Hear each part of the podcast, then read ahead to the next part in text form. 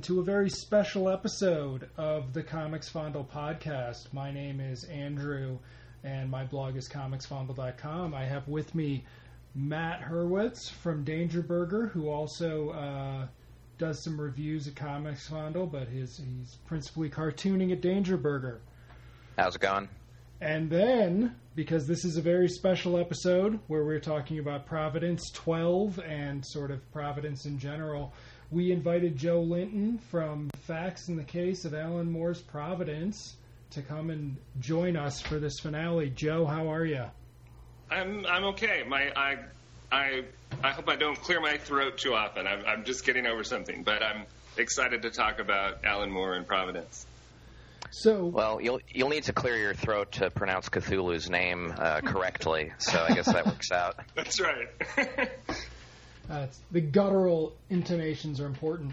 So, Joe, why don't you tell us a little bit about what you've got going on? Because everybody sort of knows what Matt and I have going on. Sort of. yeah. So we I'm actually one of three people now working on a website called that, you mentioned, Facts in the Case of Alan Moore's Providence. That's uh, an annotation site for uh, for Providence as well as um, Neonomicon.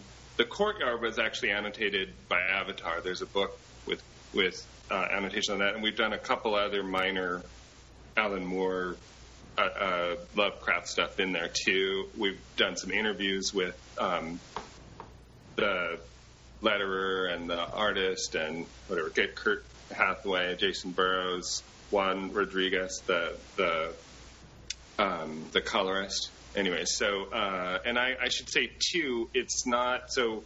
Um, I I a few years ago I got inspired by Jess Nevins, who's annotated Top Ten and League of Extraordinary Gentlemen, and and I think that going in Alan Moore is his work is so has so many references that it's it's fun to kind of dig on those and tease them out and see see how they inform things. I mean, I think uh, anyway. So I but I was inspired by other folks who who annotated Alan Moore, and I started annotating Splash Brannigan and Crossed Plus 100 at my website called The Periodic Fable, and then um, I heard Providence was coming out, and I poked around on Reddit, and I met um, the the my, the main collaborator on the on Facts. I call it Facts Providence for short. Anyway, so Facts. Uh, who's Robert Derie, who wr- wrote an excellent book about Lovecraft called uh, "Sex and the Cthulhu Mythos." Um, and he's really he's a Lovecraft scholar, and I, I he's the guy who does the first cut of the annotations that are that are and spots most of the stuff anyway. So I, I don't have an encyclopedic knowledge of Lovecraft, but I have a collaborator who does. And then we have an awesome uh, gang of uh, commenta- commenters who've been bringing up things that we didn't see and whatnot. And one of those is a guy named Alex Kay who came on, and so it's three of us: Robert, myself, and Alex, who who've been doing this website, and uh, it's it's been fun. Some someone actually uh, wrote an article that talked about that it was a little bit like uh, Lovecraft's circle of authors who were all commenting on each other's works, you know, in in in the 20s and 30s. Um, so it's been sort of a it's been a fun forum to kick things around sort of in real time as issues have come out and speculating what might be next and You, you three are sort of the Japheth, Etienne, and uh, Hezekiah that's right. of the series. The custo- the custodians, yeah, the invisible hand Yeah. that guides. yeah, gradually revealing Hali's book to the unsuspecting New England. Oh, great! No, I'd been hoping that been that'd be re-released soon. well, thanks for thanks for coming on to you know discuss uh, Providence 12. I mean, now that it's here, uh, it almost feels a little anticlimactic because when you're imagining a big finale apocalypse, it's always bigger in your head than what winds up on the page. But um, that said, I you know I don't I don't think anybody I don't think any fans of the series have been unsatisfied by the issue. I think it's more like the anticlimax that it's finally over now and that the world didn't end, that we didn't experience some John Carpenter's in the mouth of madness fiction becoming reality. But that's only because nobody reads comics. I mean, if everybody were reading. If everybody were reading Providence, then then maybe by Providence 12, uh, you know, we would be living on Yuggoth by now. Yeah. Maybe it'll be like Lovecraft. It'll be unknown in the day that it came out, more or less, and then just take over as. Oh, good as point. Yeah, go by. a hundred years from now, right? Providence will do to the world what the work of Lovecraft did in Providence. It'll be like Providence plus 100. But I, yeah. I think what's what's interesting, or what what what comes what occurs to me, and it, it is a very, um, in some ways, it's a very straightforward issue. It's not as convoluted time or plot or anything as as a lot as er, earlier issues have been, um, but it's um, excuse me, it it does. Gosh, I lost my train of thought. Um, it does tie all the threads together from Neonomicon and Courtyard. And I think there's the point that I was going to make was it's a lot like the other times that Alan Moore has ended the world, which if you look at the end of Promethea, if you look at Swamp Thing, um, uh, League of Extraordinary Gentlemen, Black Dossier, there's- Watchmen, of course. Wa- that's true. Watchmen. Things things end, and and it's kind of uh, it's I don't want to call it an anticlimax, but it, yeah, it's not as big. Everybody wakes up and goes to work the next day, and and the world has ended, but it's it's uh, it's still going on. So and it's the uh, in, in those series too that almost the anticipation of what was going to happen is is more the sweet point than the the state at the very end. Yeah, the sweet spot is kind of the the last couple of months between number 11 and number 12. And number 12 uh, number number 11 was so dense in terms of like all those little snippy flash forwards like the montage through you know however many years uh, after black dies in 1919 it's basically like a 100 years flash forward to almost a full century forward to the present day and Yeah. um I guess you know the the funny thing about Providence 12 is that it, it's more like Neonomicon number five than Providence Exactly. 12. Exactly. That's and and I was it was something. One of my thoughts going into it was, how is Robert Black going to be in in Providence 12 now that That's my only- suicide? That's my only disappointment is that we didn't see Robert one more time. I mean, he's He's me- he's he's mentioned like commonplace in his- yeah, that's true. And he's mentioned once, but um, almost as an afterthought, almost just as a circumstantial detail. And you, you got to, I got to like him so much over the series. Yeah, he was sort yeah, of just this He's- perfect dope narrator. I mean, exactly. He's a little simple. He's like I, I the person I like him in too. And I don't know if this is national, whatever. Like Huell Howser had this show on on uh, exploring California and whatnot, and he always he always seemed so dumb, but li- feeling dumb, he got everybody to explain things to him, and that and therefore to the to the viewer. Yeah, and um, it's. I guess it. I mean, obviously, it was sad that he offs himself in the suicide garden, but um, I guess myself and I have to assume some other readers thought we might see him one more time in some other form, the way that. Uh, you know, there's that allusion to what happened to Ambrose Bierce in number 10, and then he comes back as one of those brains in the jar from uh, The Whisperer in Darkness, which was such a nice touch. And, uh, you know, it was one of those times that I was glad for your website, Joe, because I, I didn't immediately catch the clue about who it was. I had to, oh, Ambrose Bierce, of course, right? Because somebody out there who's helping source your, your site knows what Ambrose Bierce's dad's name was, of course. Yeah, yeah. I, I confess to not. That was my first question to Robert. Was who who is in that cylinder? Um, yeah, it. I was. I. I so, some of the commenters have speculated that Robert Black might be like inside the the meteor trapezohedron, the shining trapezohedron, whatever it's called. Um, but I don't. I, I think he's not. I think he's sort of the. You know, the herald. Maybe it's the herald doesn't get to be there when you know Galactus or whoever arrives. you know. so it, it becomes someone else's show at, at that after they've done the The, fra- the, fr- maybe the phrase new- this comes to mind. Yeah. the phrase "new gods" from Jack Kirby is oddly apropos in this situation. Yeah, yeah. or or Fourth World or whatever. Yeah. Yeah. I I think though, I mean, so talking, let's talk a little about issue 12, and I should say we're, let's assume that people have read it, right? We don't yes, need we always to worry about assume. spoiler. We So always Oh, yeah. spoil everything. Yeah. If if you don't know by now, it's your own fault, or go listen to it. Nah, okay. Yes. Talking think- issue twelve.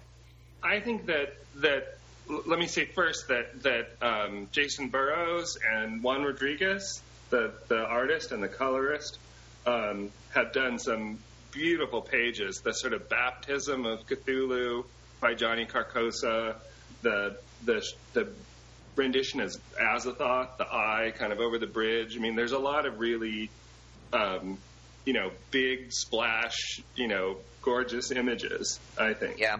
With really complicated color too, because he does these skies that are becoming more like galactic clusters, and it that stuff is hard to render realistically, let alone realistically, but also aesthetically pleasing and composed in the panel with the other with the characters and stuff. So yeah, Yeah. they totally knock it out of the park. it made me wonder too, like how they how they collaborate. Like what, how much of that is Jacen Burrows and how much of that is um, Juan Rodriguez? But who knows? It, it's the end product is is gorgeous and lush. hmm Yeah, think- and uh, God, this was the issue where uh, Jacen Burrows actually had to roll up his sleeves and try to depict these these gods that are beyond our comprehension, and you know, good enough. I mean, Yeah. not that uh, not that really uh, talented artists haven't done really well rendered uh, Azathoths and Nyarlathoteps and and whatnot, but. Uh, yeah, I mean, I don't think there was ever any doubt. Actually, I think my favorite Jacen Burrows drawings are in this whole issue are the uh, the meat crabs or whatever from Whisperer in Darkness. I know they're not called that, but um, Yeah. those are some of my favorite. Those are some of my favorite Lovecraft monsters. And by the time we were getting to the final issue, I was worried I might not. They might not work them in there, but then they worked them in like perfectly. Well, I think too one one trick that's kind of Lovecraftian that that I, I don't know how much to attribute Burrows or or Moore, both of them absolutely, um, is Cthulhu. We, even though we actually get to see Cthulhu and the eyes open up and uh, it, there's there there there's definitely renderings of Cthulhu, but we never get to see Cthulhu full on frontal.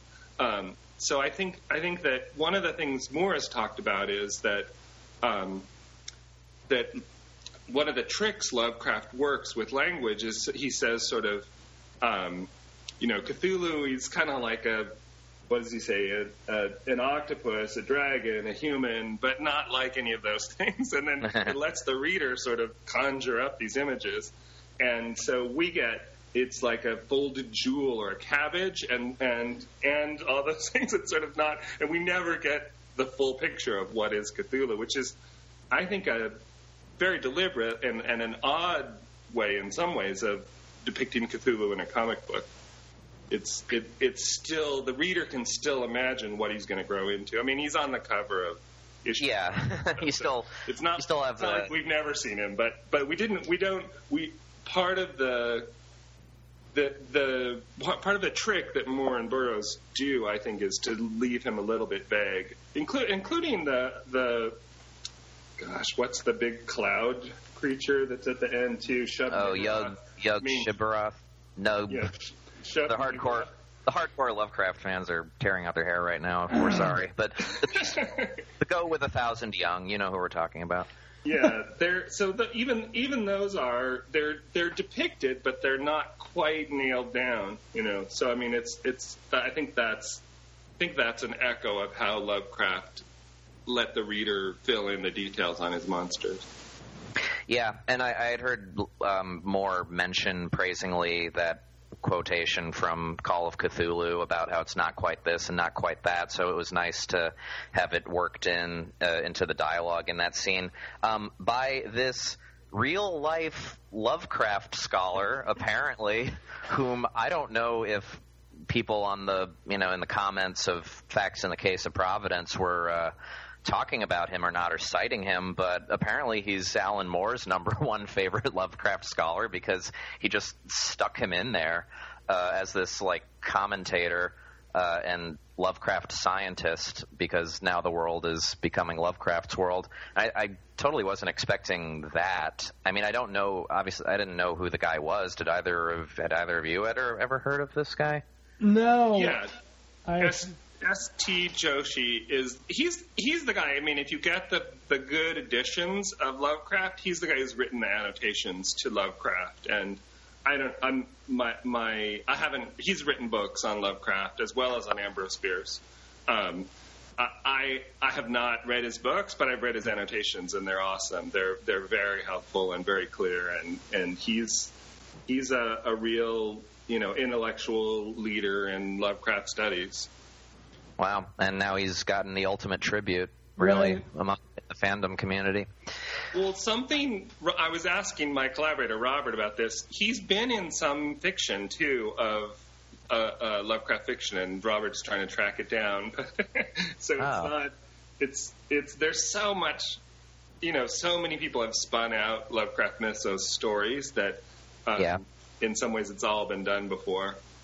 You know, the the I was all excited, like, oh, Moore's recasting. Remember, this is back to Providence three. Like, Moore sort of recast the the Innsmouth frog fish people as you know persecuted minorities, and and and I was all excited at that insight. And Robert's like, oh yeah. You know, Joe Blow did that in the 1980s already, stuff like that. So there's there's a lot of Moore, and and the fact is Moore has read a ton of it, so he's he's riffing on um, tricks that other people have done, and and putting I, I think an awesome spin. I mean, I think the whole thing is really Moore's sort of love letter to Lovecraft, is saying how much he's how much Moore was inspired by him, while at the same time bringing up criticisms of sexual prudence in Lovecraft, lack of women characters, you know, gay, Jewish homophobia and anti-Semitism and stuff like that. So I think it's it's it, I think you know Moore does this crystalline you know construction that that uh, is able to you know both.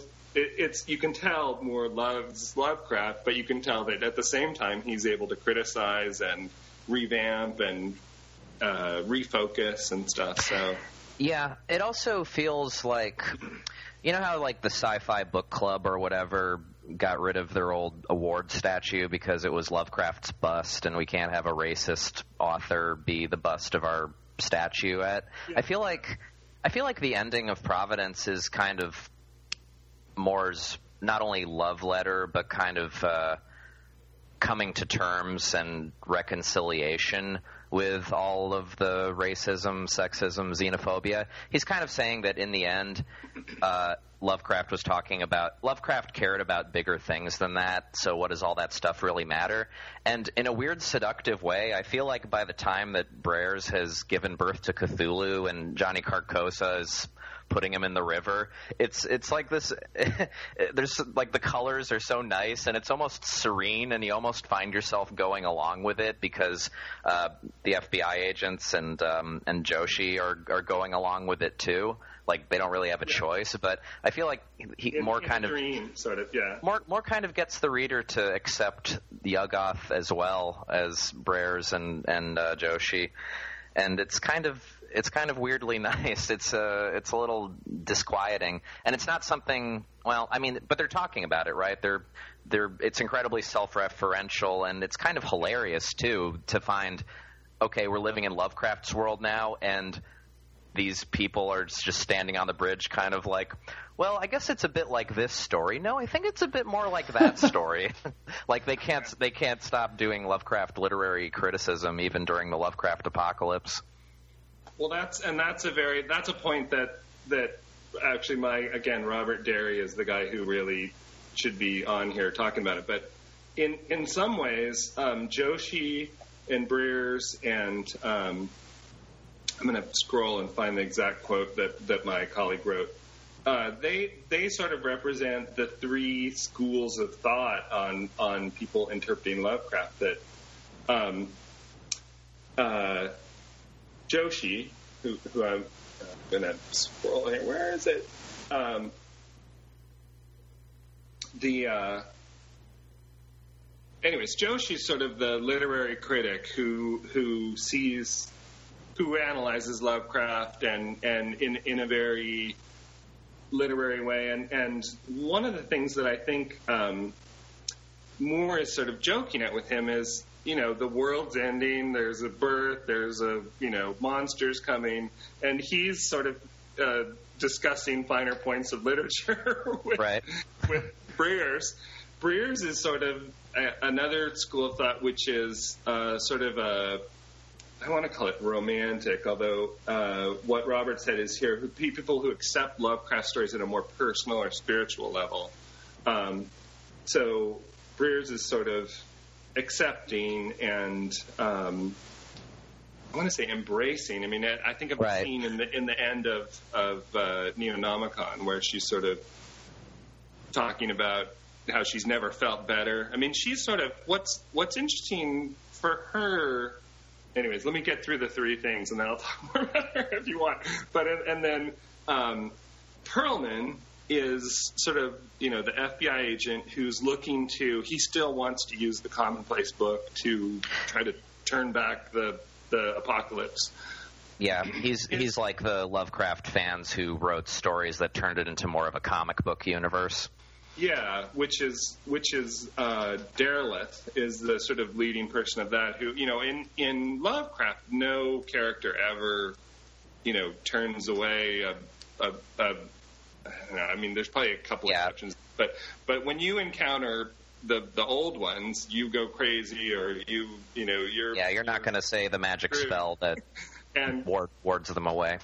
And Derleth is kind of more his characters are able to fight and use signs to ward off the the mythos. So By the way, is it is, is there kind of an oblique Evil Dead 2 reference in the fact that Perlman uh, has a fake hand and he's carrying around what's essentially like a version of the Necronomicon or, or or an excerpt from it? or am I or am I stretching?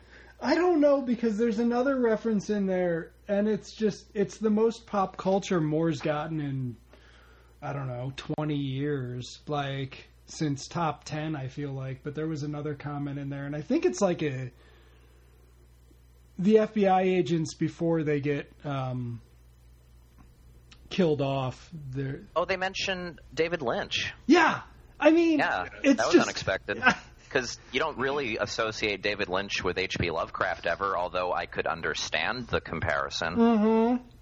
It's so, and it, it's mentioned uh, with. I mean, so I would say I would start out with Lynch is if you've seen like showpieces and the Alan Moore's movies with. Um, uh, yeah, yeah, Mitch Jenkins is his collaborator. Um, they're very Lynchian, and so I think I think Moore is is inspired by Lynch, but it's Oh, sure, yeah. also- Cinema Purgatorio has a very Lynchian feel to it. Yeah, I, I and I bet it'll get around. Well, maybe it might be an anachronism. Anyways, it's it's yeah.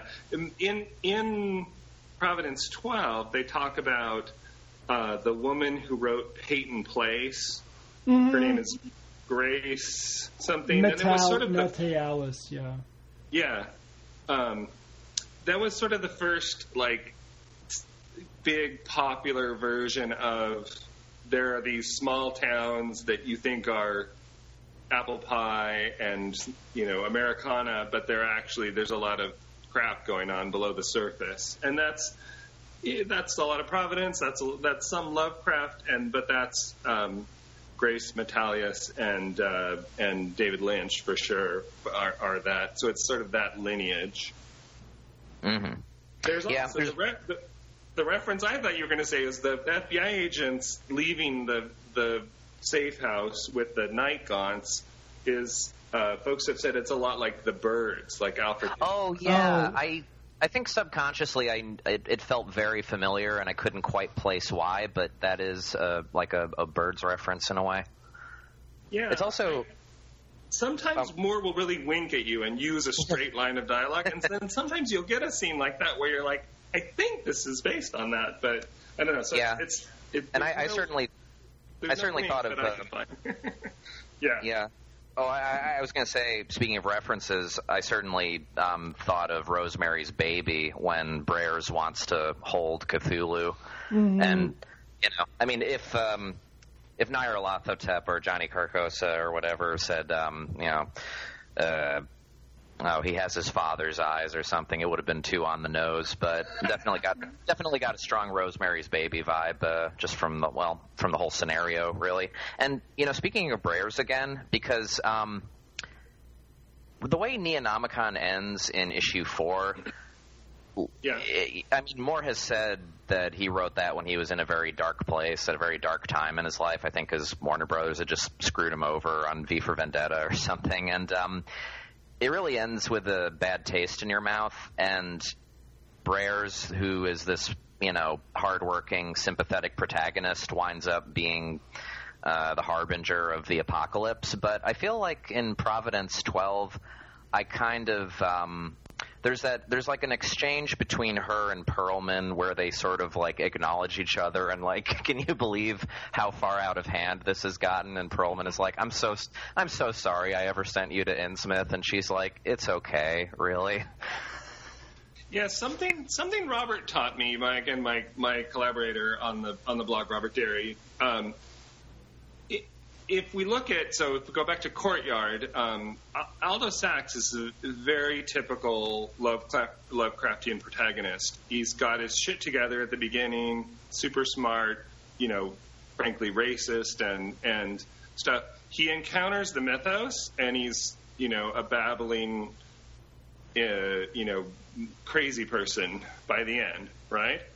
So Brears is kind of the ultimate um, anti-Lovecraft uh, protagonist in her way.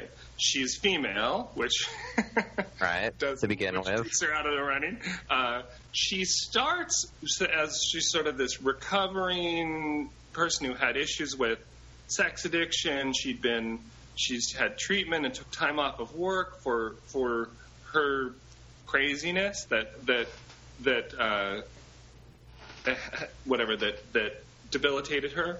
And then Yeah. through through her exposure to the mythos, through being raped, um, she comes to a place of strength and sort of gets her shit together. So Yeah, it's true. she's she's sort of the the ultimate like contrast to to Lovecraft debilitation, you know, to, to the Yeah. trajectory of the typical Lovecraft protagonist. Um, Yeah.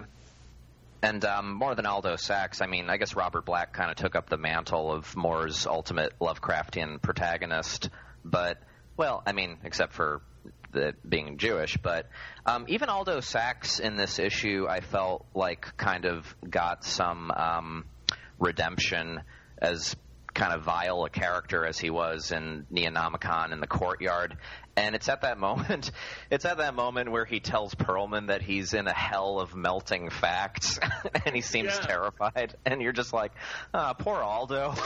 like, Aldo, like, I guess because the swastika on his forehead is, is warding off the uh, the influence of, of the of Yuggoth or something, but there is kind of a moment where you're like, oh, this Aldo is kind of just a pawn too, and he knows it.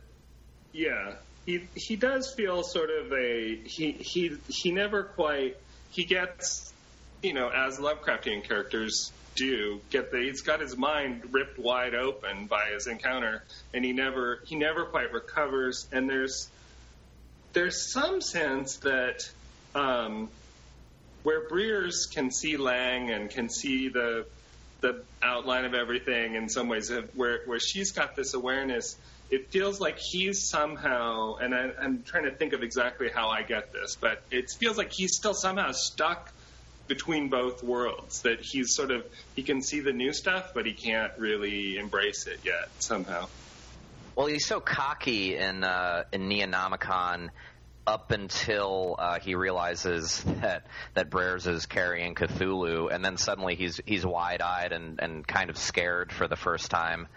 Um, Well, even when any mention of sexuality or stuff too, he's kind of squigged at. So it's, Mm, yeah, that's true. He's an interesting character, but he's I mean he's a foil. He's a he's a Lovecraft protagonist that that can be thrown away at the end in some ways.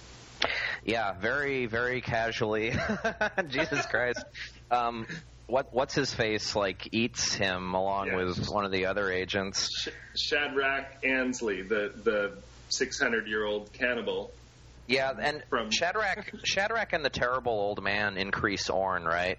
uh, yeah. They were kind of they were kind of the only wrinkles in the idea that the more things change, no pun intended, the more they stay the same, and Yuggoth isn't going to be that much more fucked up than our current world because.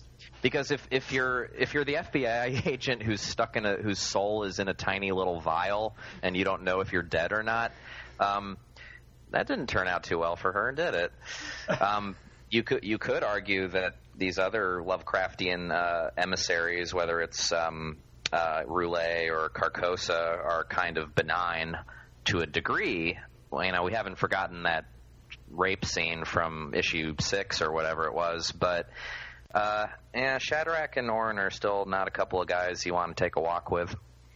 Yeah, And- there it's it. I think Moore walks a fine line with the uh, like turning the tables on the horror of Lovecraft of you know cannibals and uh, terrible old men that, that are in some ways you know nice. They're at the nativity. They're the three wise men, right? Right, right.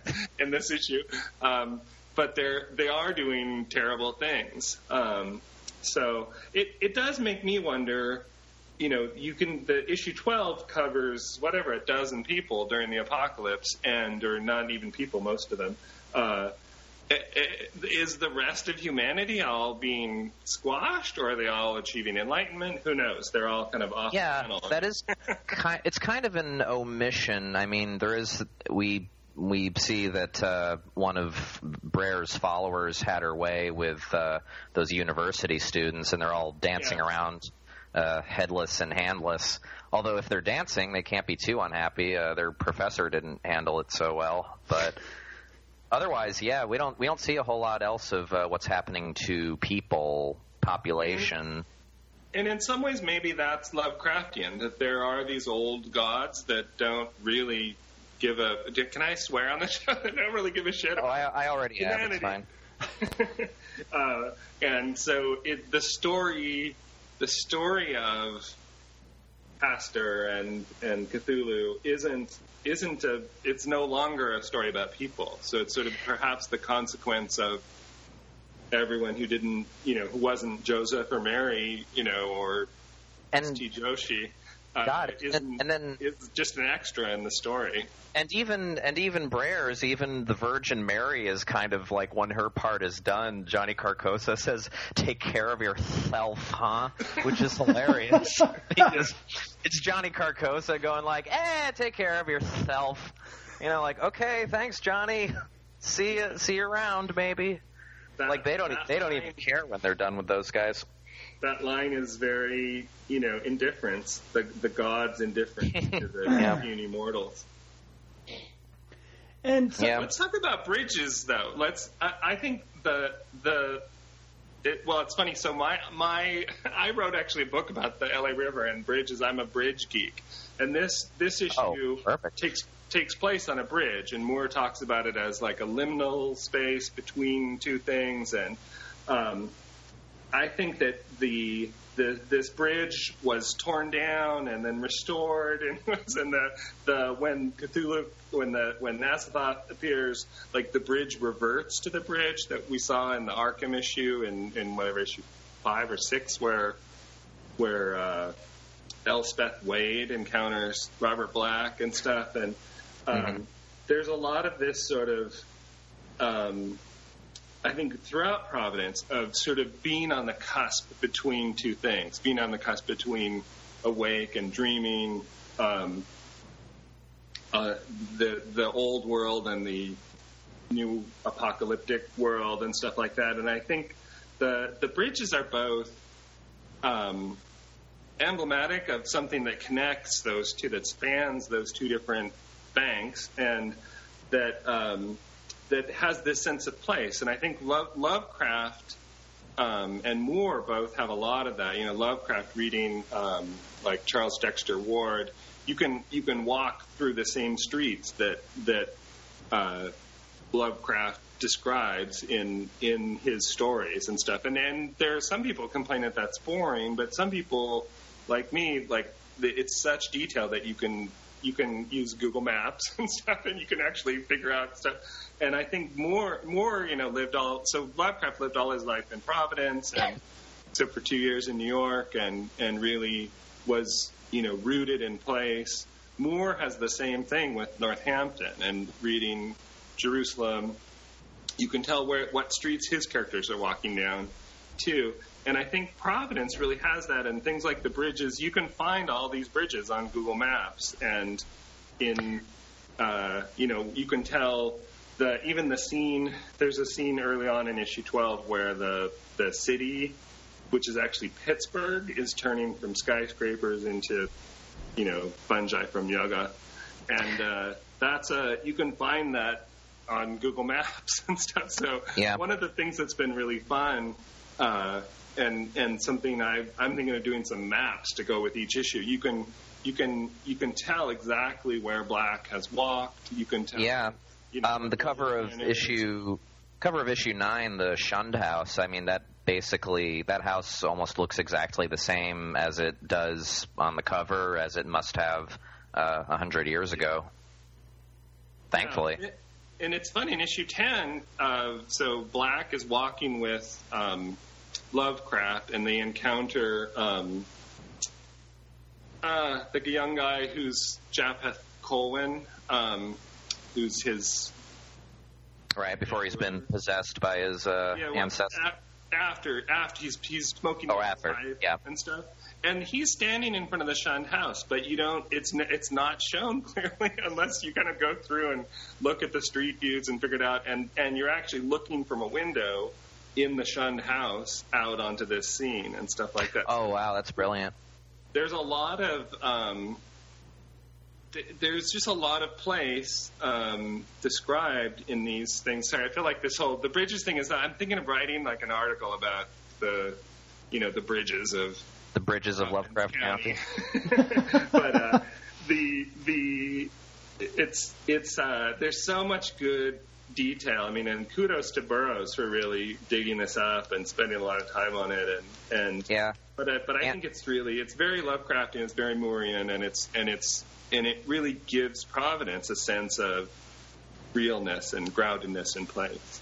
Yeah, Andrew, didn't you once describe uh, Jacen Burrows as like he started out as this Avatar hack, and now he's basically the next Steve Dillon? Yeah, um, especially now that oh Steve Dillon is especially, passed, but um, yeah, he is with he's with us now. and People have suggested that he's a little bit like um, Dave Gibbons, that he's he's very organized and straightforward, and it's you know, certainly a collaboration on those levels um, that I don't think any of us were expecting when Providence started because we'd had Crossed Plus 100, right? It had started when Providence started. Yeah, yeah, it was three or four issues in. Yeah, so we we'd already sort of come to to realize that Moore was actually taking his Avatar work a lot more seriously than he we thought he would be. And then, but with Burrows, I mean, especially with this series, you know, he did the uh, Courtyard, he did Neonomicon, and now he's doing Providence, and you can just when you're reading them in sequence, because I feel like I went back and reread them in sequence when I read the first that collection of Providence he got for the Cinema Purgatorio Kickstarter. Yeah. You can just see the quality of his work increase and Moore just throwing more and more and more and more at him to uh, I mean Providence is so dense. Um, when we talk about more end of the world issues, I feel like this issue in a lot of ways he uh, Burrows didn't get to do the wacky um, 32 signs of the Kabbalah issue like um, they did on Promethea. Promethea he didn't yeah. get to do. Uh, I mean, it's more like Watchmen, just in terms of the scale of end of the world as it affects um, the art because I kept waiting in this for everybody to die. Um, that we haven't actually mentioned that. Yeah, not really. Nobody you like really dies this issue. It's really Nice. weird. No. It's Robert died last issue, Right. he's- And I mean, he didn't come back. he didn't come back. Brears, you get to know her again. You're like, oh, she's all right, you know. And the sort of addled. Even Pearl, even Yeah. Perlman, who who basically like serves himself up on a platter by like rushing in to try to save the day, and he, you know, it's it's kind of benevolent of like of you know the this consortium of the Stella Sapiente to be like, oh, that's cute. Like, Yeah. hey, why don't why don't you? That's nice. Why don't you just watch? Why don't you just take a seat and watch what we're gonna do here? Because you're not even a threat to us. It, yeah, and it's. I mean, it's very. Um, I thought that on this issue, actually, with Burrows, he actually was going for more pleasant faces than he usually does, just to sort of throw you off a little bit. Um, especially at the beginning, those FBI agents, they're very personable, uh, and that's why uh, when they die on their little walk on the bridge, I, I was like, "Where did the FBI agents go?" And so I, I went back and I was like, "Oh, one of them got eaten, the other one probably just got you know converted into uh, Yeah, shrunken and put in a bottle. But Yeah. and it's just it's just this sort of um, the scale of what Moore is doing. It, it feels very cinematic. He feels very cinematic since everything since um, Neonomicon to me has I feel especially Cinema Purgatorio, but in this when you look at the framing. Last issue, there was the whole thing where there's like um, sound playing. Just he, he's showing off how Yeah. good comics can do, what comics can do better at movies that movies wish they could do. Uh, he's like sort of showing the superiority of the format, and it's it's this very um, engaged sort of. Um, I, I wasn't. I don't think anybody was expecting Moore to be as uh, interested in, in in turning Providence into one of his great works as you know. He he seemed kind of checked out on some of those Tomorrow stories. They were good, but you know he gave up on Tom Strong after a while. I think Um, I think Crossed 100 was so strong and so good and so completely blew your expectations for what amounts to work for hire for a very kind of trashy and salacious uh, Avatar Gore Fest Yeah. series that when he began doing a, a Lovecraft uh, epic, you I think you kind of knew to buckle in from the beginning. Yeah, I, I, I feel like what is it? Maybe the first. I feel like everybody who read this comic after they read the second went back and read the first again, and then the second again. Same with the third. Just as you Yeah. were getting into how the commonplace book or the yeah was affecting things, and it was so weird to see that uh, just mentioned in in dialogue from Perlman. You know, like, this- I'm just going to read this. the page count um, on this issue and the last one were shorter than all previous issues because they didn't have the back matter, the commonplace book. But I felt it didn't feel like truncated or that I was getting cheated on entertainment value in this one. I felt that a little bit in Providence 11. I felt like that issue went by too quickly, but then again, that might have just been because there was a long wait between 10 and 11. Yeah, and But it- it, but it also might be because of the, 11 the montage. swoops hundred years in what thirty pages. So Right. it's, it's very it do, it did feel like it sort of was fast forward. It felt like I mean it felt Cinema Purgatorio number five ta- criticizes like uh, cinematic devices telling time, like where calendars fall off of walls and stuff like that, where calendar pages turn. Um, and I, I, I felt like yeah, eleven was very whoosh. Here's the here's the current time. You know, here let's catch up to to Neonomicon. And it ends on a cliffhanger, which is something that no other issue in the series does. Yeah, and and every other issue it was very telegraphed. It was like, oh, I'm going to Brooklyn next issue. Oh, I'm going to Innsmouth next issue. So it's sort of um, yeah, the the last couple ones have been fun to speculate because there there there was no no sense of. Let me just though Andrew was talking a little bit about Moore and uh, quality and stuff like that. I do feel like, and I'm a diehard Moore fan, but I feel like his his sense of pacing and turning pages and moving people across panels and stuff. He's a master like that. Like I want to say Crossed Plus 100 number six, the conclusion where it's sort of alternating between this disaster and these people on horses coming toward this disaster and stuff.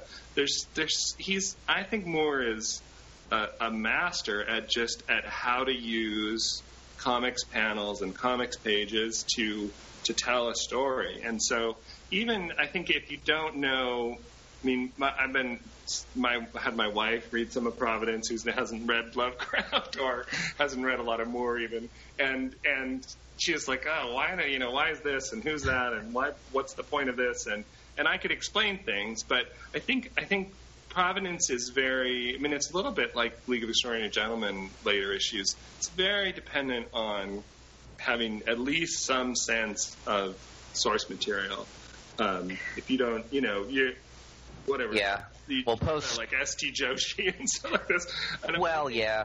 I think you can still. I think you can still be pulled through the story by Moore um, because because his craft is so good. It, it's just like page turn reveals, like people are, you know, Perlman's looking up in the sky, and then you see that Azathoth is there and stuff like that. I mean, there's just just a lot of good. Well, that's um, yeah. Um, it's actually it, totally, but it's also a little unfortunate that, um, and this is kind of the ill feeling I got when all this Neonomicon stuff was being reintroduced in Providence 11. It's like I wish that when the big hardcover edition of Providence comes out, that I could just recommend it, uh, you know, to anybody. But it relies so heavily on tying up things from Neonomicon and a bit of familiarity with those people that I'll always have to say, but you should probably also read uh, Neonomicon first, which I wish I didn't have to because I loved the. I was sort of hoping that Providence would be con- totally self-contained, but it, it isn't quite. Yeah. yeah, it almost seems like you should just read issues one through ten if you just want to read Providence. That's a good point, and and of course it was originally just going to be those ten issues, right? Like Providence ten could have just been the conclusion, but then uh, Moore kind of did one step better.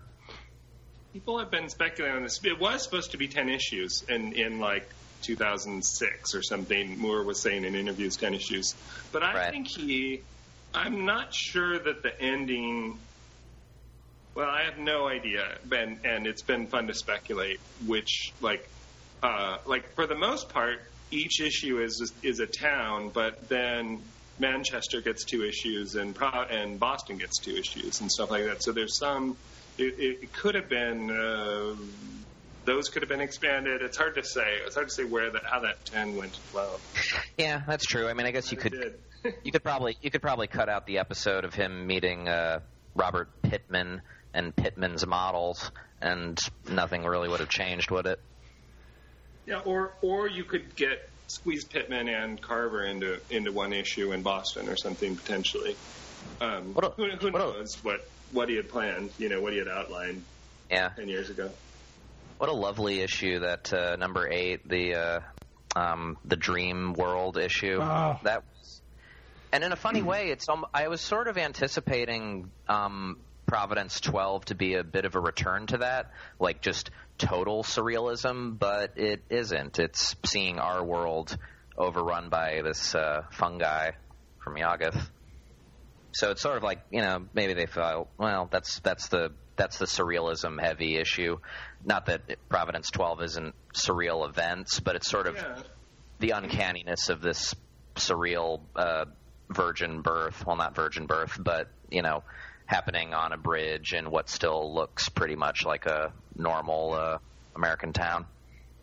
I think though that there there is a lot of dreaminess, especially as the as the agents enter Arkham and stuff, and the guy asks for the gun and they hand it to him and stuff. There's a lot of uh, things that sort of have dream logic in in yeah. the way he he brings you into the apocalypse. even Right. the approach to the to the bridge.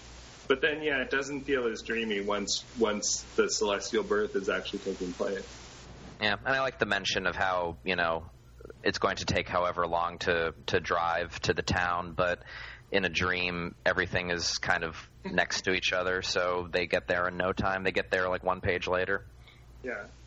Oh, and of course they start referring to Arkham as Arkham instead of uh, Ansel and, and all these things. Like the the analog names are becoming the real thing. Yeah. And Yeah. after all, it, it's funny after like referencing facts in the case of Providence every issue now throughout this whole series to finally get to the point where uh, Joshi is just saying like, "Oh yeah, those are the things from uh, the Whisperer in Darkness." like there's there's fi- there's finally somebody in the comic re- doing the uh, the annotation for you. Yeah, Robert was saying too. He's even quoting like obscure letters of Lovecraft's that even Joshi might not have memorized. You know? So it's it's very uh, Well, uh, one of the, meta detail.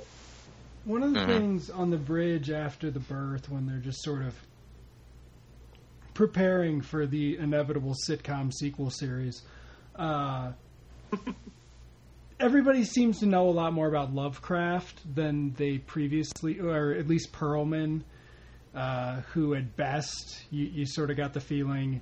I sort of saw Perlman's Lovecraft knowledge as being the, uh, you know, somebody who who understood Hellboy had some sort of Lovecraft influence to it, or something like that. And he's he's referencing it by the end. And Moore can get away with it because he's already like done that establishment that you know no things are different now. This is you know the dream you're living in the the pre. Uh, it's the way it used to be, and I feel like he's and it's more, of course. I'm sure if you went through the issue and looked at um, how their dialogue changed throughout, you, you'd probably be able to pinpoint when um, their exposition was more self-musing than to to someone else. But it just it's such a gentle finish, and it's so it's this welcoming finish, and these three characters. Uh, I think they're just like you know we we've got to figure out what to do and is it Joshi who says, we might not really have a place here on this new world, which got me wondering, yeah, where where are the people? Are people just gone? Um, Yeah, and I liked the um, I like how when they see uh, Shub-Niggurath, I think that's it. Uh, they're sort of like, well, it, it's moving kind of slow, but we should probably get off the bridge. it's like, oh, okay, human beings are just ants now, and and they have to watch out for these giants that are coming down the road and get out of the way. yeah, So, you know, the old the old expression, it's so and so's world, and we're we're just living in it. Let's talk. Can I talk a little bit about the uh, one of the things that I really like more doing is is panels and how um, I, I remember when you guys did the earlier show. Uh, uh, I think I remember Andrew saying like the the borders got straight. Whatever. no, It's that's like Matt. These Matt noticed that. Did these you? little things like uh, Yeah, that prob- probably thanks to you know facts in the case, but yeah. Oh, and by the way, the uh, the the borders going straight in this issue comes when they uh, finally meet up with Brears, I believe. Yeah. And I like the there's a page where so so the whole series we've gotten either four vertical panels or three I'm sorry, four horizontal panels or three vertical panels. And there's a page as we're seeing Cthulhu being born where we all of a sudden get eight vertical panels where we get this like uh, different pace. And I, I think it's cool. I think it's more emulating sort of like birth contractions. Um, and the the the other thing, there's something odd going on with the panels that are sort of the the the height of the panels in the in the first half of the issue where the rough edges are sort of breathing. They're they're they're they vary. They get closer to the bottom and the tops of the page and stuff. There's there's all kinds of little weird play with panels that that's that I think is exciting. It again goes to you were saying how Moore is sort of showing that what comics can do that movies can't, and I think there's there's a there's a bunch of that sort of playing with the edges and the borders um, that that's been fun in Providence. That like even the the Dreamlands was using the what's called, what Scott McCloud calls a polyptych, where the the image goes across the panels, which actually happens in the the scene of the skyscrapers Yeah. and, the, and the, the dome on this issue. That he sort of uses that in more dream and more modern settings. I mean, he actually uses it in the underground sequence in issue two. There were there's just sort of tricks that that Moore. I mean, in Watchmen, Moore use polyptychs like every other page, or maybe not every other page, but um, very frequently. Um, in Promethea, they're used a lot in sort of dream transitions between the the immateria and the real world, and I don't know. It's just I think I think even Moore has gotten. Um, I'm such a fanboy, but has gotten judicious in in using special techniques like polyptych in certain settings to evoke certain things and stuff. So the dream settings and and uh, underground settings. Anyways, it's it's Yeah. it's a it's a master. He's a master at knowing like what tricks to use when. I'm, I'm sure um, Jerusalem is is terrific, but at the same time, I, I just don't know if I can invest that much time in this gigantic book that isn't a comic by Alan Moore because and so that's, much thought. because that's just the medium that he's the master in. It's like, I, eh. I I agree. I, I mean, I, he's been saying in interviews that that he's only got you know a certain number of comics left in him, and um, that he and that he wants to spend time on film and on poetry and whatnot. And uh, I, and I'm and I enjoy showpieces and uh, the unearthing and whatnot. I'm, I, I, I and Jerusalem, which I haven't. I confess I haven't gotten through yet, but I've read I've read the first oh come on! It, it's been it's been it's been out for how long now? Like, what are you doing? Come on! uh, It's only this it's only the size of two phone books. but I do I do feel like he's such a master at comics that that it's that it's a little bit. I mean, I can understand that he as an artist would want to be doing these other things, but I as a a fan of what comics can do feel a little disappointed that you know someone who's so good at comics feels like they want to do other things. Yeah. Well, you know, just wait until he's passed on and he's, you know, in, he's he's in uh, Hal, the Lake of Hali or whatever, and uh, Avatar licenses the official comics adaptation of Jerusalem. Yeah, I mean- the sequential adaptation. Right. if they haven't already, and they're just like, "Come on, you'll be able to pay your tax bill forever," because that's that's what brought him back with um, Neonomicon, Yeah. is that he just wanted to pay that one bill or something. But um, And it's funny, right? Because the the courtyard started as a textual piece, and from that we and from that Lovecraft text piece, we wound up with all these Lovecraft comics. without It's such a good text piece. People should go back and I've been I reread that a couple times as Providence was coming out, and it's so it's it's better somehow. It's better than the comics piece. I mean, I think in part because Moore didn't do the quote sequential adaptation, but uh, but it's that that that is I mean. Moore, Moore can write text that grabs you, and and I read it. I frankly read it after I read the comic, but it, it's it's awesome, and there's stuff in there that's not in the comic, so it's it's worth reading. And and William Burroughs read it before he died, right? According to Providence Eleven, was that Yeah, the? Uh, well, actually, he he contributed to the same anthology called The Starry Wisdom that it appeared in. So okay, there's a there's a Burroughs piece in there. So so we just have to assume that Burroughs read the rest of it, besides his contribution. I, yeah, I don't I don't know that Moore answers that question, but pro, who knows? yeah, he is dead when we see him in Providence Oh. Eleven. So who who's to say? I just talking about this is Moore's last huge comics work, um, which I I feel like he's.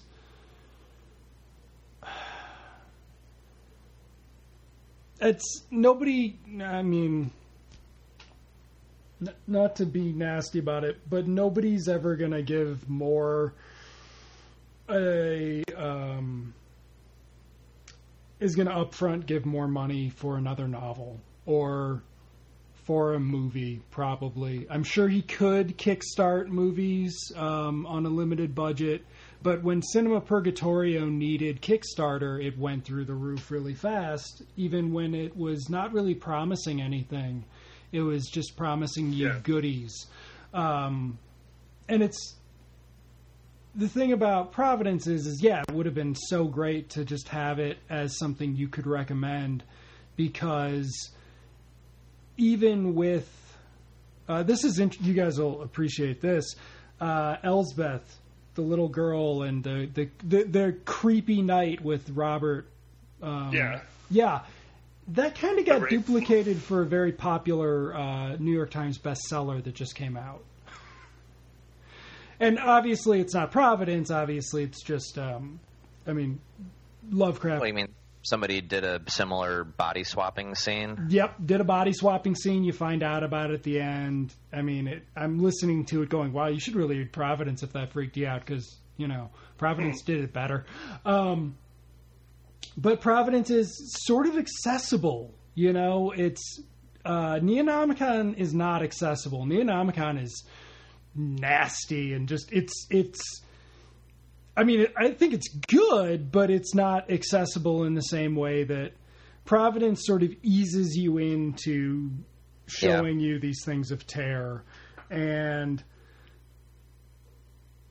And it's a very Lovecraftian terror always because it's not about the gore or Right. whatever. It's it's about the the disturbed. No, I guess with the exception of the Elspeth rape scene. yeah, and even then, he's using. Um, he and Burrows are are using every uh, tool and device of the medium to to make it as horrifying as possible.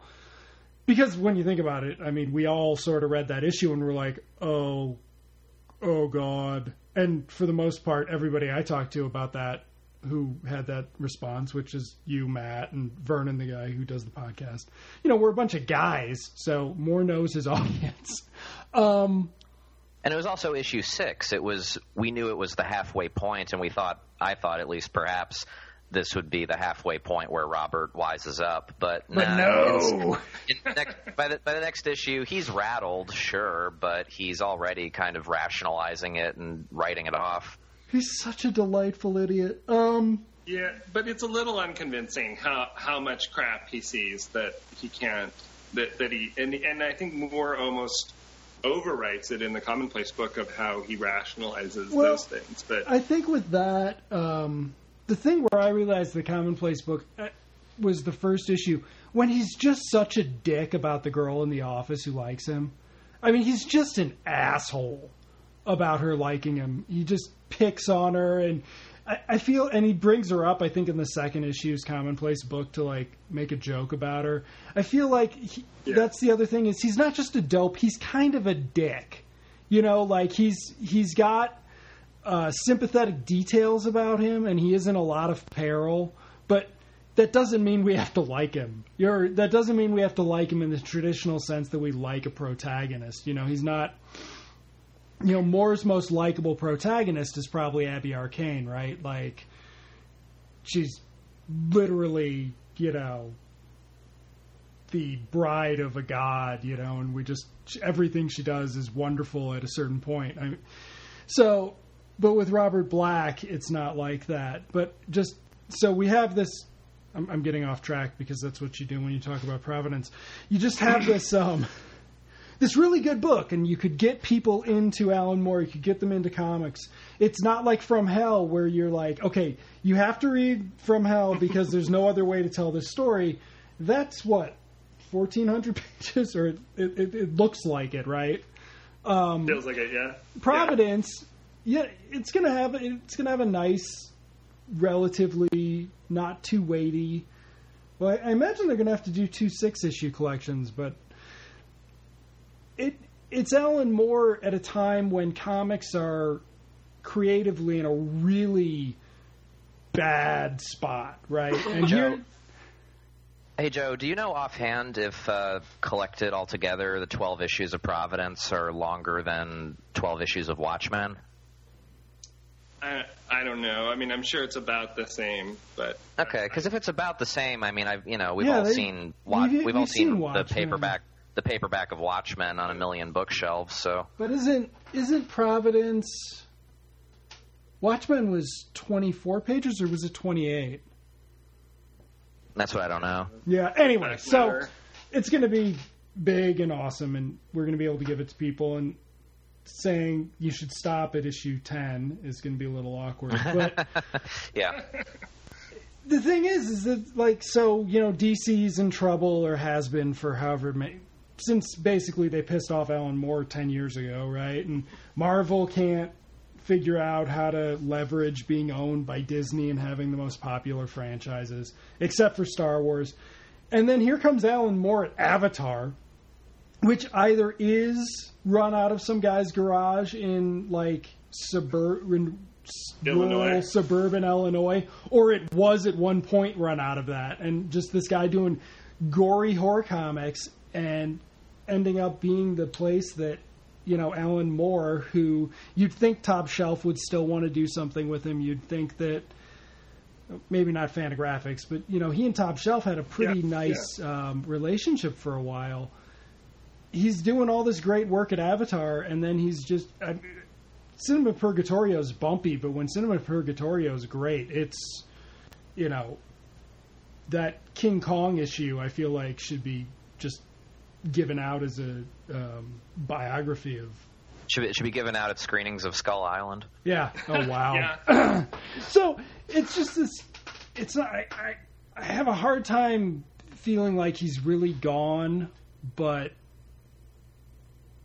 because Oh, you're talking about him like like he's dead, I'm Andrew. talking about him like well No, because well- I don't watch his movies. All right, and I'm never. So here's so here's here's the good news, and and, and this is uh, some people hadn't heard this on the blog, but you know there there is another Alan Moore Lovecraft Avatar comic book coming soon, and, and it's apparently already written, and it's not it's not uh, it's not that long supposedly. It's drawn by Gabriel Andrade, the artist Okay. who did Crossed Plus 100, and it's like top secret that no, nobody will talk about it and tell anything about it. It's it's a it's a sequel to it's um it's Reanimator versus Cthulhu No, That's it's right. that sitcom I was telling. Me- ver, ver, ver, versus Ash. it's the Mad Arab versus Azathoth. Only one will survive. You know, it's it's before Providence. No, just kidding. like before Oh. Watchmen. I'm, I'm, I'm kidding. I, that would be a travesty. But Yeah. it, it um, it's there's something else that that in doing all this research that Moore crafted some sort of side project that's Lovecraftian. So we're we're excited about that. And Uh, my hunch is, as soon as the you know sales dry on Providence, Avatar will kickstart that or something. So. Wow. Our cup our Uh, cup runneth over. You'd think he'd be completely sick of Lovecraft by now, but Well, and what's sad is I think Burrows is. I think Jacen Burrows just like spent two years on this and and wasn't didn't want to draw the next more Lovecraft. Yeah. you know. This has But let me, let me say, so Andrew, though, work. some something something you were bringing up makes makes you think about. So you know, I grew up reading Marvel and DC, and um, you know, graduated to Zippy the Pinhead and Robert Crumb and and kept Moore and and uh, and like Hellboy and stuff that that were that sort of have one foot in those comics of my youth and one foot in something better and more literary and and I think that the and and yes, Marvel and DC are, you know, I would say largely crap today that I that I can't really stomach outside of a couple. I still I'm reading Black Panther, and even that's not quite up to spec. What- but uh, and and I'm you know grasping at every you know obscure Moore reprint that I can find, and and I read a little bit of like Kieron Gillen and. Um, there's there's a couple things that I'll dip into here and then, but um, but I think more. But I think that the the stuff that excites me it doesn't have are creators that don't have one foot in in the comics of my youth. That there there's a lot of stuff like Alison Bechdel and um, Nimona. I'm forgetting who the woman's name. Noelle Stevenson is that her name? Gosh, I feel that that that don't that are that are there are young creators working today. Even I mean stuff I read with my daughter, um, Raina Telgemeier, and Yeah. stuff that that are that are awesome that don't that don't need the the you know baggage of you know of tw- 50 years of Iron Man continuity or whatever to to weigh down on them. And and I think those Craig Thompson. Um, I'm trying to think of folks that I've that I've been really into lately. I mean, and some some stuff, whatever. I mean, I saw. So I think that there are new. You know, it's sort of like the fungi growing up in the in the crumbling old world of Providence. But uh, I think I think that I think Moore is is really someone who uh, you know I'm thinking of like Swamp Thing, someone who can who can take who can who's who's steeped in the continuity of my youth and of DC and Marvel, who can take that and like run circles around what other people are doing with it. Um, stuff like Watchmen, Swamp Thing, it, what, that, that still sort of follow those rules, but but sort of turn them on their ear in, in a delightful way. Um, but I think really the I think I think in some ways comics are going to be richer for for the new voices that are that are that are growing up um, in, that that aren't steeped in all the all the crap that us fanboys want to see, you know. And so I think I think the what what's I think the comics. I mean, it's sort of gosh, it's so Moorian, you know. So you're saying that I think the comics apocalypse is going to come, and the and, and the people who So, the people yeah. who are doing the good So- stuff are going to not even notice that. In this- in this happened. They're gonna be analogy, then- Alison Bechdel.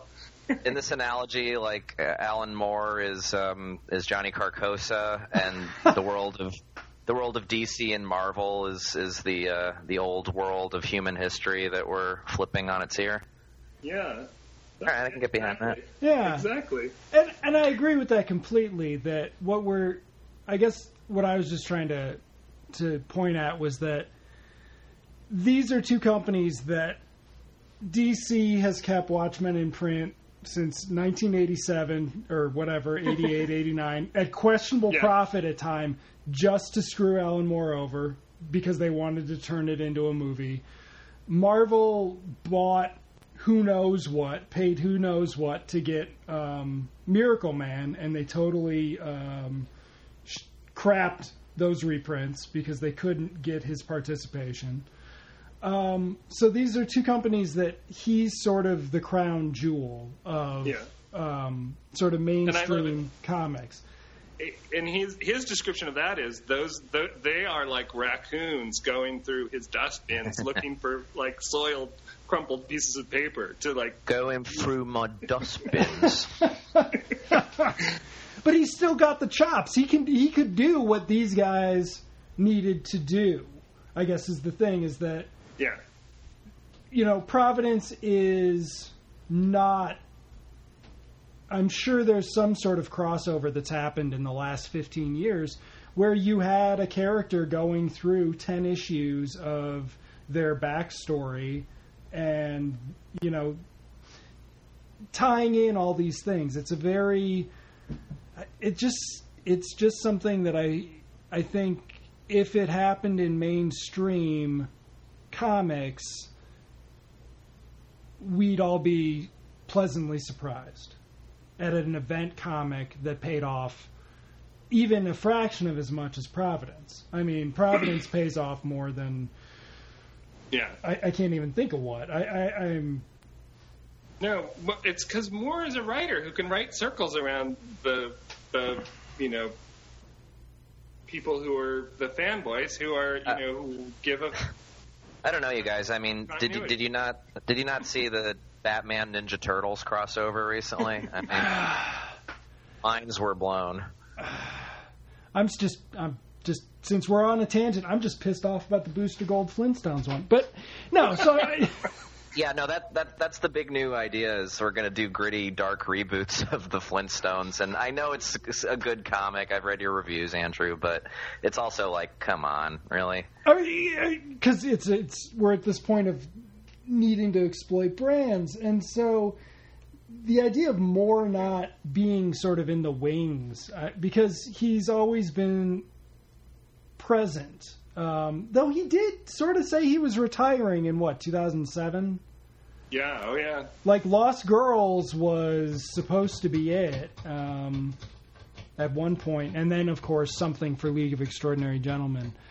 And But those were kind of dark. From 2006 to when did Crossed Plus 100 come out? There was no oh, that's uh, true. to, to 2014, 2013. There, there was no monthly Moore comic hitting the stands. I mean, there was, you know, the trickle of Extraordinary Gentlemen and the the Lost Girls, and the, there was a God is Dead. But I mean, there there really was a 10 year ish period, a decade when when Moore was writing. When Moore had given up on comics, was writing Jerusalem and you know ducking, poking his head in at for Neonomicon here and there. So, but I, I think I don't, you know, I just I, I think that he the the tail is really wagging the dog. You talked about like comics um, being brand promotion for the Flintstones or for the you know Star Wars or whatever, and I think that's I think that has. Um, uh, screwed up comics. I mean, Fantastic Four and X Men are are you know were were joyous parts of my youth, and and it's just like yeah, you know, because they couldn't make a profit off the right movies, they they're they're killed or being they're dead or being killed, and I think something that that's fascinating on all that too that uh, to to tie it into Cinema Purgatorio is I think that I think one of the things Moore's really getting at with Cinema Purgatorio and all the all the horrors of of creative people like um, what's his name Hollis O'Brien, the King Kong creator. yeah. Willis. Yeah, Willis, that's right. Sorry. uh, uh, Thelma Todd. uh, There, there just gets to be with film, with with the the advent of sort of turned up the volume 21st century 20th century even media tie-ins and crossovers and crap you know um, that that always disappoints because it's so overblown. Um, there's there's there's the money feedback going in that kills the art the art and the artist in cases of like Thelma Todd.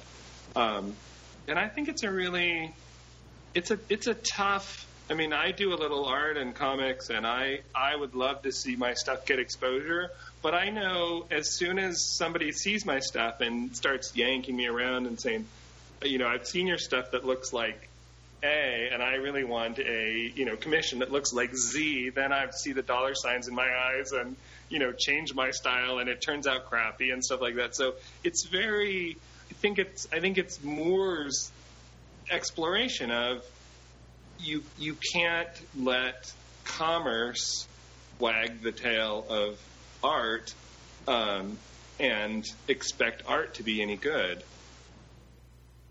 Yeah, that's a that's a good point, and that is kind of the common theme with his and Kevin O'Neill's uh, chapters in the Cinema Purgatorio anthologies. Um, and I guess that's probably why he's embracing more kickstarting and crowdfunding and stuff because he sees the internet as a viable medium for creator-owned content, as they like to call it. And uh, he's having some measure of success with that. You know, if he were if he were half his age again, um, he would. I think he would be doing that for a long time more. How many times Yeah, do you guys I- think we've said more this episode? I know. I, I, as I said it just now, I realized that like it's stuck in my, it's stuck in my head now, and it won't leave. Yeah. I think though that, that my my theory is Kickstarter is Avatar doing a lot of pre-sales of you know issue ones for stuff like Uber and Cinema Purgatorio. I I I don't I think Moore is willing to I think Alan Moore is willing to you know do the work he wants to do and let folks like Avatar do. I mean, do crap like eight thousand covers. I mean, Providence has what oh, over hundred covers now. If you count Yeah. collected editions. Well, I mean, Yeah. this this has been the first time where I've really been a nerd for alternate covers because it just means more great art. But oh, there's more again. Um, They're beautiful. It'd be well, it'd be great to see. I'd love to see it. I think if there's a three volume collection or something that they're talking about, because there's Act One and Act Two, they've collected now. I think they should do the collected covers. I mean, I'd like to see, Yeah, Yeah. see those in print. you'd have to make that separate too because that's a whole Yeah. other volume in of itself. Yeah. I- I'm hoping for an absolute edition. I know that Avatar has never done anything quite like that, but I feel like they've got to know that they've got us with this. Like, they've got to know that we're going to pay for some sort of great Providence collection, and they're more than willing to. Oh, come on. Just It's it's It's- it's, okay. You can say it. I could say it. Um, you know, Avatar prints in South Korea, right? They print in China. They print in North Korea if they could. So they'll put together something amazing that'll take that'll be two years late and cost you know two hundred bucks, and they'll still get us to some point because that last issue, I want to see um, those Jacen Burrows panels as big as I can, and I, I this is like the dorkiest thing I've ever said on Comics Fondle as far as I can remember, but if I could, I would get one of those VR headsets, you know, uh, the the the Sony one or whatever. If I could just look at those panels as full size things, because there's so much in them, especially this issue, and then Yeah. you And just and there's so oft and there's so many horizontal panels. I know, and you just know that they're going to echo back and echo back, and yeah, I don't know. Well, just give right. Alan Moore all the. I, I, I- we've even gotten away from. I feel like before Miracleman got reprinted, there was still some hope that Alan Moore would, you know, decide it was worth it to come back and maybe have somebody better than Chuck Austin draw all of his Miracleman issues. And he'd participate and you know, Marvel did a great job of just lying through their teeth about the state of negotiations because, you know, I'm sure there weren't any. Like, take my damn name off of it and we're done. Um, so just who knows? Maybe the secret project is League of Extraordinary Gentlemen meets Providence. Oh boy. It already happened, though.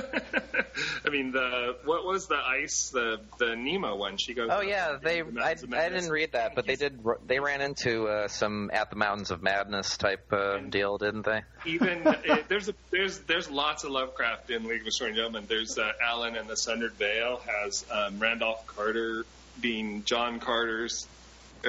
Oh yeah, they're like yeah, yeah, they're relative related. and stuff. So there's a bunch of it, they've already they've already met. Uh, Uh, Well, But- okay. all right. I, I think it's. I don't think it's going to be. My my hunch is it's not Providence continuity, but it's some like fun idea that Moore thought up while he was so steeped in Lovecraft that didn't fit Providence. That would be its own separate standalone. Maybe. I mean, you know, At the Mountains of Madness, I think maybe is the only major Lovecraft work that didn't get referenced in Providence. Ah, but you missed a reference. The the um the the witch uh, house Massey. She mentions a professor of linguists who's uh, who's from Mountains of. Oh yeah. yeah. All right, they got her. They they got it. I mean, it's nothing, but it's it's in there. Yeah. Well, I mean, I thought you know with um, Whisperer in Darkness, they all we also see uh, the guy who got taken over by one of the great. Ra- oh no, no, I, I'm thinking of um, what is it? The Shadow Out of Time. Yeah, they worked in the professor who is uh, moment, you know, temporarily taken over by the Great Race, and then we see uh, we see we see some middle-aged lady uh, at the Holy Birth um, being playing host to another one of them. So, got a double dip there. All right, well, guys, I think that's a good place to Yeah, kind of leave, leave it I off on because we were we're sort of spiraling into cynicism around the industry, and that's never a good tangent to go off on because it never ends. But Ah. um, you know, we should rejoice. Uh, the Redeemer lives, and all that. So, um, Yeah. yeah, Andrew, uh, the where can people find your comics blogging again? Comics blogging is, is at comicsfondle.com. Yep, and uh, you sometimes do a podcast with uh, your your friend Vern, uh, who's a retailer, and you you put up reviews all the time. I contribute sometimes. Um, my cartoons, comic strips, are at dangerburger.com. And uh, Joe, um, of course, everybody I'm sure listening to this knows about Facts in the Case of Providence. Um, but is there anything else you wanted to mention one more time? Yeah, there's well, there's so there's. I'm, I'm just going to plug a couple of websites quick. There's Facts in the Case of Providence, and these are all just WordPress stuff, and you can find them from through Facts. But uh, we're doing. There's a team of us doing annotations of Cinema Purgatorio at uh, purgatorioannotado.wordpress. of, of then, course, uh, yeah. Uh, and then there's a kind of a catch-all. I do. I blog about transportation issues for a living, and in LA. Um, but I so I have sort of a catch-all blog that's about my family, and that has that actually ended up having a lot of stuff about comics in it. And that one's called The Periodic Fable. And there's um, Crossed Plus 100 annotations there, including like our glossary and whatnot. So, Excellent. but it's been fun. I I, I enjoyed this. I hope I did okay. Yeah, thanks Yeah, uh, so much you. for hanging out with us today, Joe. And um, yeah, you know, everybody just uh, I don't know, compose yourselves and get ready for the next dose of Alan Moore Lovecraft whenever that hits. And uh, yeah, thanks uh, thanks for listening today. Thanks, everybody. Thank you.